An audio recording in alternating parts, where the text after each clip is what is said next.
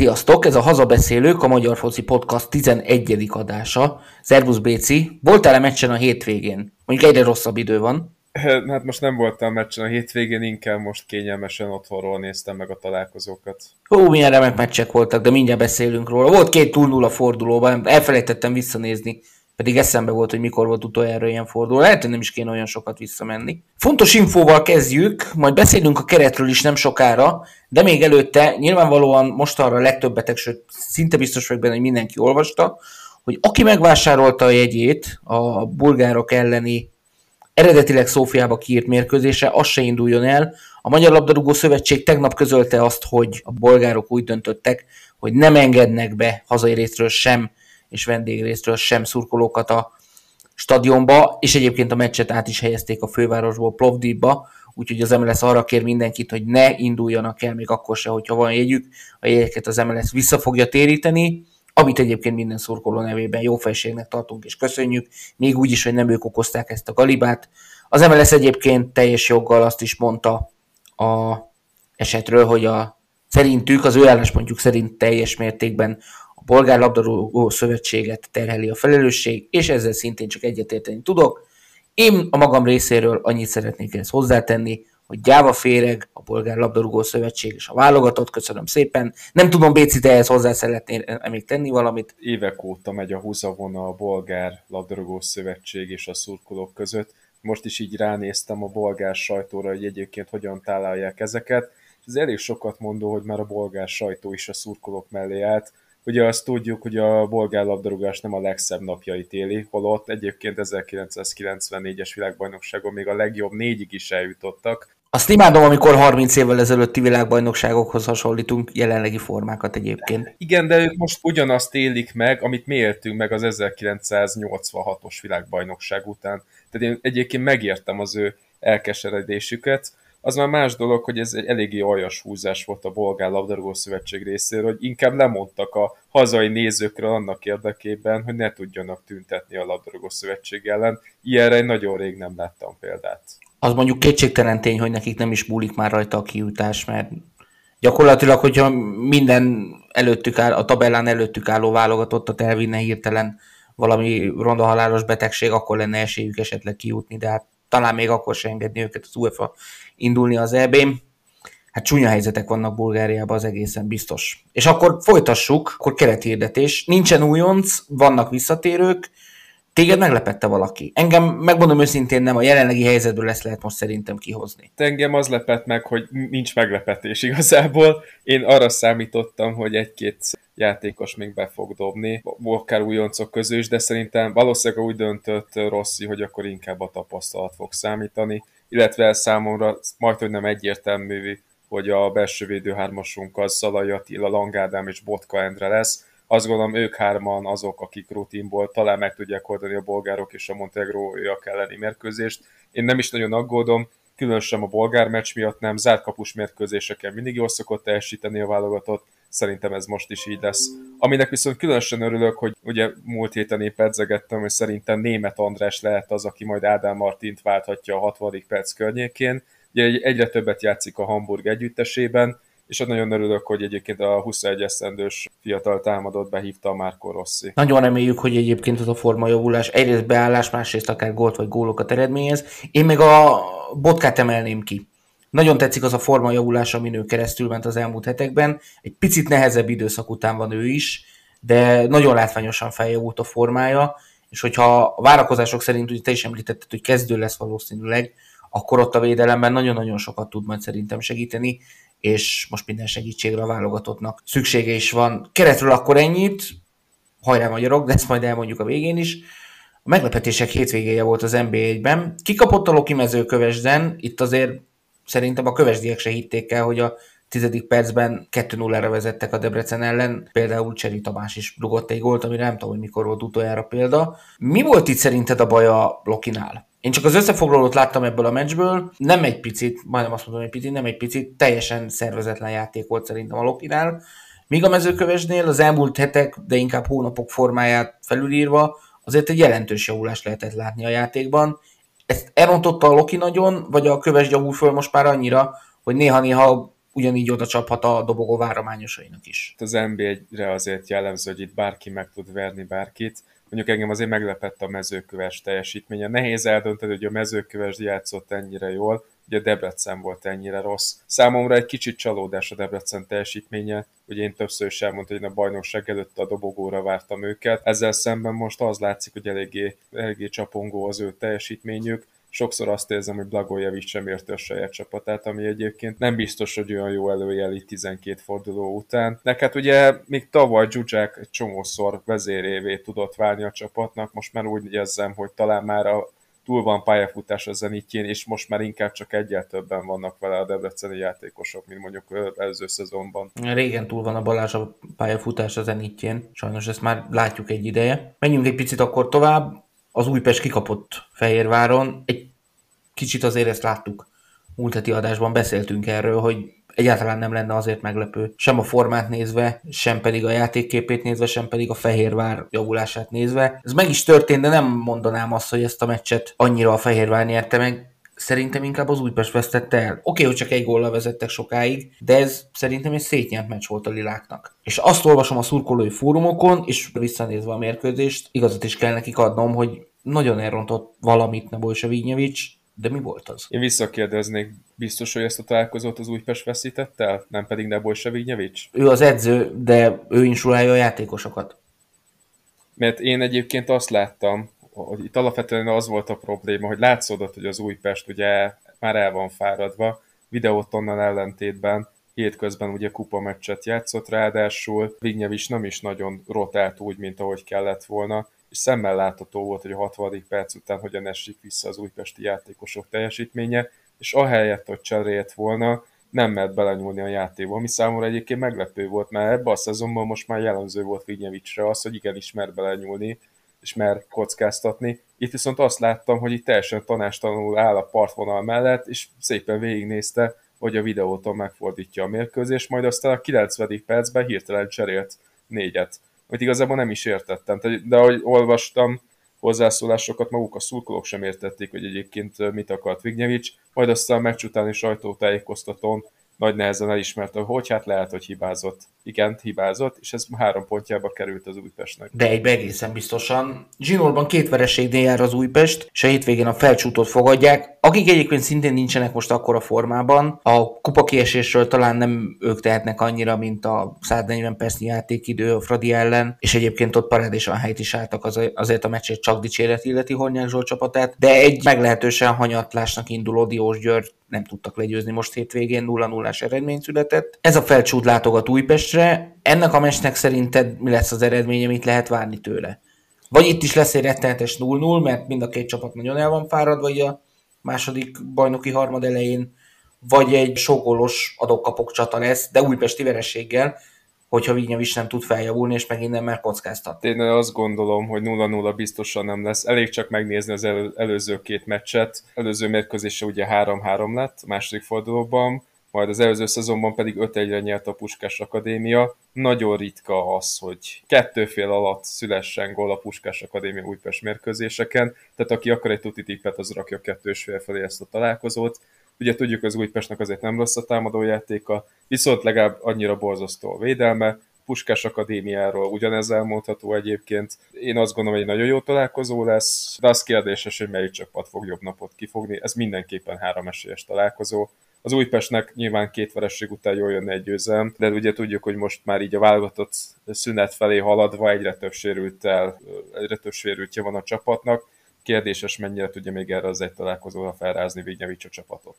Egy olyan meccset én azért szívesen elnéznék, mint amit a nyáron játszott egymással a két csapat. Augusztusban felcsúton 3-3 lett a végeredmény, úgyhogy a felcsút 3 1 is vezetett. Na azt, azt a meccset újra nézném nagyon szívesen, esélyt nem látok rá. Ez a kettőfél overes tipp is, hát nem tudom, nekem egy picit sántít, tutinak én nem mondanám. Legyen másfél over, annak meg kicsi a szózója általában, de hát gólok, jó, fogadjuk el, hogy akkor lesznek, és rossz 0-0 biztos nem lesz, és hát bízunk ebben, mert most nekem két 0 0 meccs bőségesen elég volt ebbe a fordulóba. De amit egyáltalán nem láttunk jönni, az a Fradi kecskeméti veresége. És még mielőtt belemennénk a futballszakmai jellemzésbe, tisztelettel szeretném megkérdezni az MLS-t, hogy miért tartanak futballmérkőzés alkalmasnak egy mocsarat. Tehát lehet itt azzal jönni, hogy nincs annyi pénzparipa fegyver, mint más csapatoknak, de könyörgöm az égre, egy mocsarba miért játszunk labdarúgó mérkőzést. A fradisták egyébként nem fogták rá a vereséget erre a rossz pályára, szerinted ennek mi lehetett az oka? De még előtte kérnélek, hogy fejtsd ki te is a véleményed a mocsárról.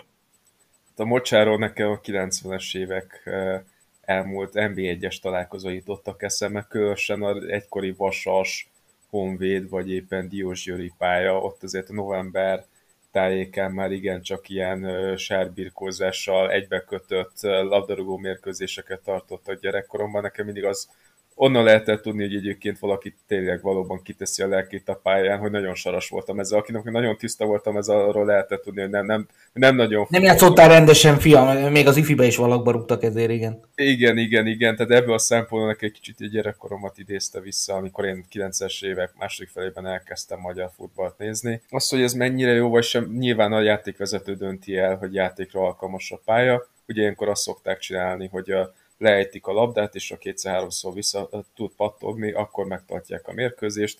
Ez már egy régi szabály. Valószínűleg egyébként a Ferencváros sem örült volna, hogyha elhalasztják a mérkőzést, hiszen eléggé sűrű a naptár számukra. Hát a Kecskevét meg nyilván hazai pályán előtt, úgyhogy minden jegy elkelt, nem is, ők se szerették volna. Az, hogy még a Kecskevét megnyerte ezt a találkozót, hát a Kecskevétnek mindig is feküdt a, a Fradi játéka, ez az előző szezonban is látható volt, ráadásul ők most egy felfelé ívelő szakaszban vannak, nagyon jó mérkőzés volt, számomra tényleg nagyon fura volt, hogy ennyire küzdelmes találkozót vívott a két csapat, de azt gondolom, hogy nyilván a, a szerdai 130 perces dráma után a Fradi játékosok egy kicsit fáradtak lesznek. A Kecskemét az egy mumusa lehet most már a Fradinak, nyugodtan ki lehet jelenteni. Zsinórban negyedszer, ötödször vették meg a Fradit? Volt közben egy X valamikor.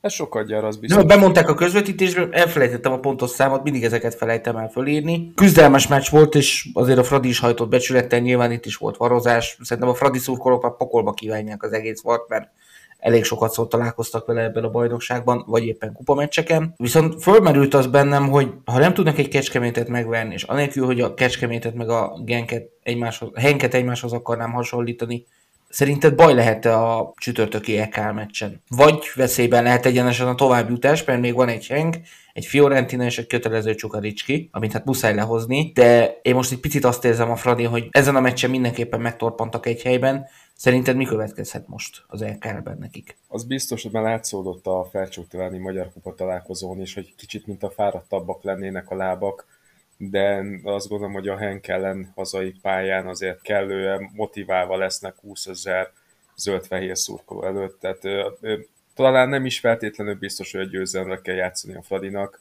ugye Belgiumban is sikerült egy 0-0-et játszani, azt gondolom, hogy egy x most is nagyon elégedett lenne a Ferencváros, szerintem az ötfejű szurkolók sem bánkolnának, hogyha meg lenne a hatodik pontja és a Fadinak a továbbjutás szempontjában mindenképpen egy értékes, döntetlen lenne. Kérdéses, hogy mennyire fog rotálni majd Stankovic, illetve hát szemmel látható, hogy Pesics egyébként nem egy rossz játékos, de azért nagyon hiányoznak Varga Barnabás góljai a Fradi támadó játékából. Mindenesetre nagyon kíváncsiak leszünk arra, hogy mit tud még a Fradi az LK-ből kihozni. Én egy picit veszélyben nézem a továbbjutásukat. Edzőkeringő, lemondott Kisvárdán Mátyus János. Egy picit azt érzem a Kisvárdánál, hogy nincs meg az az állandóság, ami egy NB1-es futballcsapatnak sajátja kellene, hogy legyen másfél hónapot töltött csak az egykori kiváló futbalista a Kisvárda padján. Nem lehet tudni egyelőre, hogy kiérkezik. Mi lesz így a Kisvárdával? Mert én most már bemerem mondani, hogy egy ilyen instabil gárdánál teljesen biztos, hogy elengedhetjük a bennmaradást. Én még ezt nem mondanám, nyilván ez attól is függ, hogy milyen szakvezetőt tud majd találni Révész.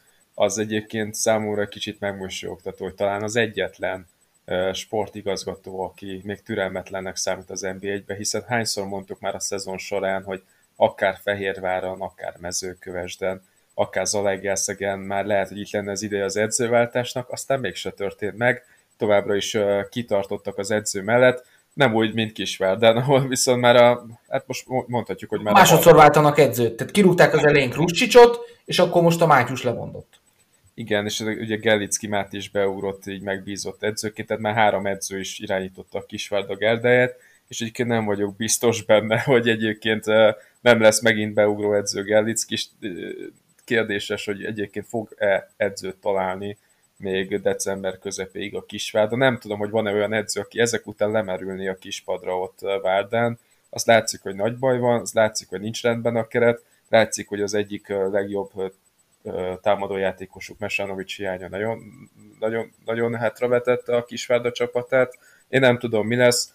Egyébként bennem felmerült az látva, hogy egyébként a Honvédnál is most ugye edzőt keresnek, hogy mondjuk egy Mátyus János egyébként nem is lenne rossz honvéd nevelésként a Honvéd. Mondták a szezon előtt egyébként a Mátyust a Honvédhoz, és egyáltalán nem vagyok benne biztos, hogy rossz választás lenne. Én a Várdához bemondom Subka Attillát, mint a NBA egyes csapatok örök megmentőjét. Tehát két, év, két éve bent tartotta a Honvédot, én szerintem Subka majd, hogy nem tökéletes választás lenne.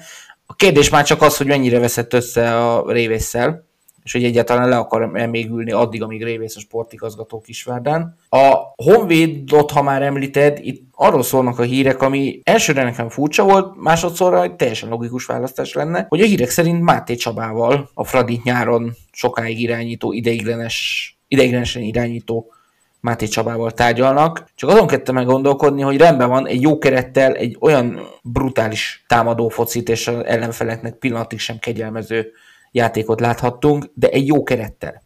Tehát azt ugye tudjuk, hogy nem kell senkinek mondani, a Fradi kerete az magasan kiemelkedik az NBA mezőnyéből, de egy rossz keretből, ami jelenleg egy nem olyan jó keret van a Honvédnál, Máté Csaba tud vajon csodát tenni? Nem tudom, így látva a Honvéd jelenlegi állapotát. Azért kérdezem, mert másodszorra mondom, nem tűnik ez egy rossz választásnak, nem tűnne annak. Sok az akadémista, ami egyébként dicséretes. Nem lenne hülyeség, csak abban nem vagyok biztos, hogy a Máté Csaba tudna csodát tenni. A Honvédnak, Honvéd biztos jól járna, szerintem az a kérdés, hogy Máté Csaba jól járna egy Honvéddal. Ugye a Ferencvárossal egy nagyon szép támadó, totális támadó futballt játszatott viszont itt a Honvédnál nincsenek meg ehhez az emberek. Tehát nem tudom, mennyire tudna érvényesülni az a fajta játékszemlélet, amit Máté Csaba képvisel. Én nem, nem vagyok abban biztos, hogy egyébként Máté Csaba jól járna egy Honvéddal.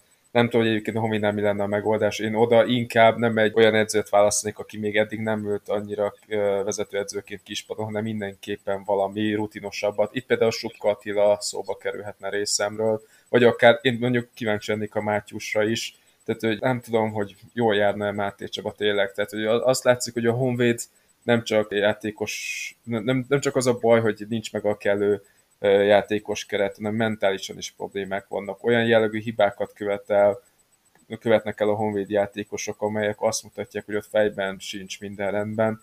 Maximum akkor tudnám elképzelni ott a Máté Csabát, hogyha mondjuk lenne egy játékozási időszak, lenne egy felkészülési időszak, lenne négy-öt hete megismerni a csapatot, itt viszont csak néhány napja lenne rá, hogy átvegyen egy olyan csapatot, amely tényleg a gödör szélén van. Én nem vagyok abban biztos, hogy ő ezzel jól járna. Én a helyében inkább egy picit türelmesebb lennék, és megvárnám, hogy mondjuk télen, amikor nagyobb eséllyel váltanak edzőt a csapatok, ott esetleg tudnak találni egy kis padot az NB1-ben, mert szerintem Máté Csabának az NB1-ben van minimum a helye. Menjünk tovább, idézek Szörősi Györgytől, a Nemzeti Sport főszerkesztőjétől, a Puskás ügyek nemzetközi nagykövetétől, aki azt mondta egy felcsúti öregdiák találkozón, hogy ami itt felcsúton elkezdődött a 2000-es években, abból lett mindaz, ami most már a honfitársaink százezreinek, sőt millióinak szerez nagy élményeket itthon is világszerte.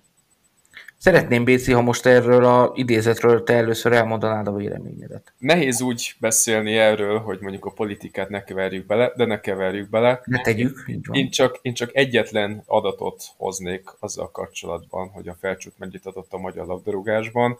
A jelenlegi ö, válogatott keretbe, hogyha ide vesszük Salai Rolandot is, akkor Salai Roland az egyetlen játékos, amely a felcsúti utánpótlásban megfordult, de hát, hogy igazából elmondhatjuk, hogy egy 26 részt felcsútnak köszönhetjük azt, hogy a válogatott ennyire jó. A Szőlősi György... Ide én még beszúrnám a Nagy Zsoltot egyébként. De nem volt akadémista? Én tudom rosszul? Nem volt akadémista Nagy Zsolt uh-huh. De csak sokat játszott a csútban, oké. Okay. Igen, igen. Tehát, hogy egy 26 részt a felcsútnak köszönhetjük, hogy a magyar futball itt tart. Egyébként megkérdezem ilyenkor Márka Rosszit, amikor Szőlősi György ilyen, ilyen, ilyen megmosolyogtató dolgokat mond, hogy egyébként Rossi, mit gondolsz arról, hogy szerinted felcsútnak köszönhetjük a válogatott sikereit, ők valószínűleg szerényen a, valami kitérő választ adna erre, de én azt gondolom azt, hogy a magyar válogatott ott tart ahhoz, az elsősorban döntő többségében Márko Rossi érdeme, nem pedig a felcsút érdeme, nem pedig a TAO támogatások érdeme, nem pedig Kis Józsinak a sarki, a sarki az érdeme, ez Márko Rossi érdeme, és annak az érdeme, hogy a Magyar Labdarúgó Szövetség felismerte annak a tényét, hogy igenis érdemes magyar származású játékosokat visszahonosítani. Én két, illetve pontosabban három adatot szeretnék még ehhez hozzátenni. Az egyik az az, hogy az U19-es válogatottunk a tavalyi év kezdete óta 14 nyeretlen meccset hozott le zsinórban, aztán sikerült Gibraltárt megverni. A másik adat az, hogy az U21-es válogatott, ahol szintén sok akadémista szerepelt és szerepel nyilvánvalóan. A hatból a negyedik helyen áll az EB selejtező csoportjában, mindössze Kazasztánt és Máltát előzi meg. És amikor azt mondja Szőlősi György, hogy, hogy milliók nézik világszerte, akkor nehéz nem arra gondolni, hogy egy picit ő magáénak vagy a felcsúténak érzi Szoboszlai Dominik sikerét, ami elnézést kérek, egy ordinári hazugság. Tehát Szoboszlai Dominik 8 hónapot volt akadémista, tudomásom szerint egy pillanatig sem felcsúton, egyébként, meg annak ellenére sem, hogy Székesfehérváron született. Meg fogom ezt majd nézni az adás után, és én úgy tudom, hogy a MTK Akadémiájában húzott le 8 hónapot. Szoboszlai Dominik ugye a Főnix Goldban játszott, édesapja szoros felügyelete és edzősködése mellett, alatt, majd 16 éves korától ő már kim volt Ausztriában, előbb ugye a Lieferinnél, Red Bull Salzburg, és a történet további részét innentől mindenki jól ismeri. Szóval én csak azt szeretném megkérdezni Szőlősi Györgytől, hogy miért hazudik be a felcsútnak olyan vélt vagy valós sikereket, aminek a Puskás Ferenc labdarúgó akadémiának, ami nem az övék. Én csak ennyit szerettem volna kérdezni. És ha már Szoboszlai, egy remek interjú készült vele, amihez itt is szeretnék gratulálni Ablonci Gábornak és Sós Márknak. Neked mit tetszett belőle a legjobban? Aztán majd elmondom én is. Azt nem mond, hogy mit tetszett, vagy mi nem. Én inkább kiemelnék dolgokat ebből az interjúból. Uh-huh. Elsősorban az, hogy ugye Szobaszai Dominik vallott arról, hogy mennyire magányos egy futbalista élete. Igen, szóval igen. ez egyébként nagyon... Picit egy szomorú rész volt, nem? Egy kicsit egy szomorú rész. Kicsit így ültél, és így a, a, kicsit megsajnáltad a srácot. Mondjuk azt, hogy nem az a aspektusa a labdarúgásnak, amit egyébként gyakran hallasz sportemberektől, hogy igen, sikeres vagyok, igen, Liverpoolban futballozok, igen, több millió ember szorít értem, de egyébként amúgy, ha hazaérek, akkor nagyon magányosnak érzem magam, és inkább benyomok egy filmet, hogy gyorsabban teljed a nap. Ez engem nagyon meglepett, hogy ennyire nyíltan tudott erről de Nem egy az edzés, mondjuk elmentetek, nem benyomni, hanem beszélgetni kettőt-hármat, vagy kimaradtatok, de hát csak rátok kapcsolják az edzőpálya reflektorait, és akkor haza kell menni, és be vagy zárva a tök üres lakásodba, amit bérel neked a klub. És akkor mit csinálsz magaddal? Jó, beszélsz az otthoniakkal, telefonon, ezek a tevékenységek elfogynak egy idő után. És egyébként pont azért volt nekem meglepő, mert a Dominiktól akármennyire egy szerény srác, azért nem azt láttuk mindig, hogy ő olyan befelé forduló magányos gyerek lenne, Ugye mindenki látta már azokat a képeket, hogy válogatott meccs után sörcsapol a belvárosi kocsmában. Tehát imádjuk ezeknek minden pillanatát, és nekem pont ezért volt meglepő az egész, hogy szerintem futbalista ilyen nyíltsággal ezekről az aspektusokról soha nem beszélt a magyar mainstream, vagy akár underground sajtóban. Úgyhogy a magam részéről is szeretnék gratulálni a Márkéknak, meg a Dominiknak is, hogy ez, ez így elhangzott egy ilyen beszélgetésben. De mit kérdeztél volna a Dominiktól egyébként? Én inkább azt, hogy ugye vele kapcsolatban úgy hirdék, hogy neki a legnagyobb álma a Real Madrid, hogy teszem azt, mikor érezni magában azt a pontot, amikor úgy érzi, hogy talán eljut az a idő, hogy akár egy Real Madridban is megállná a helyét.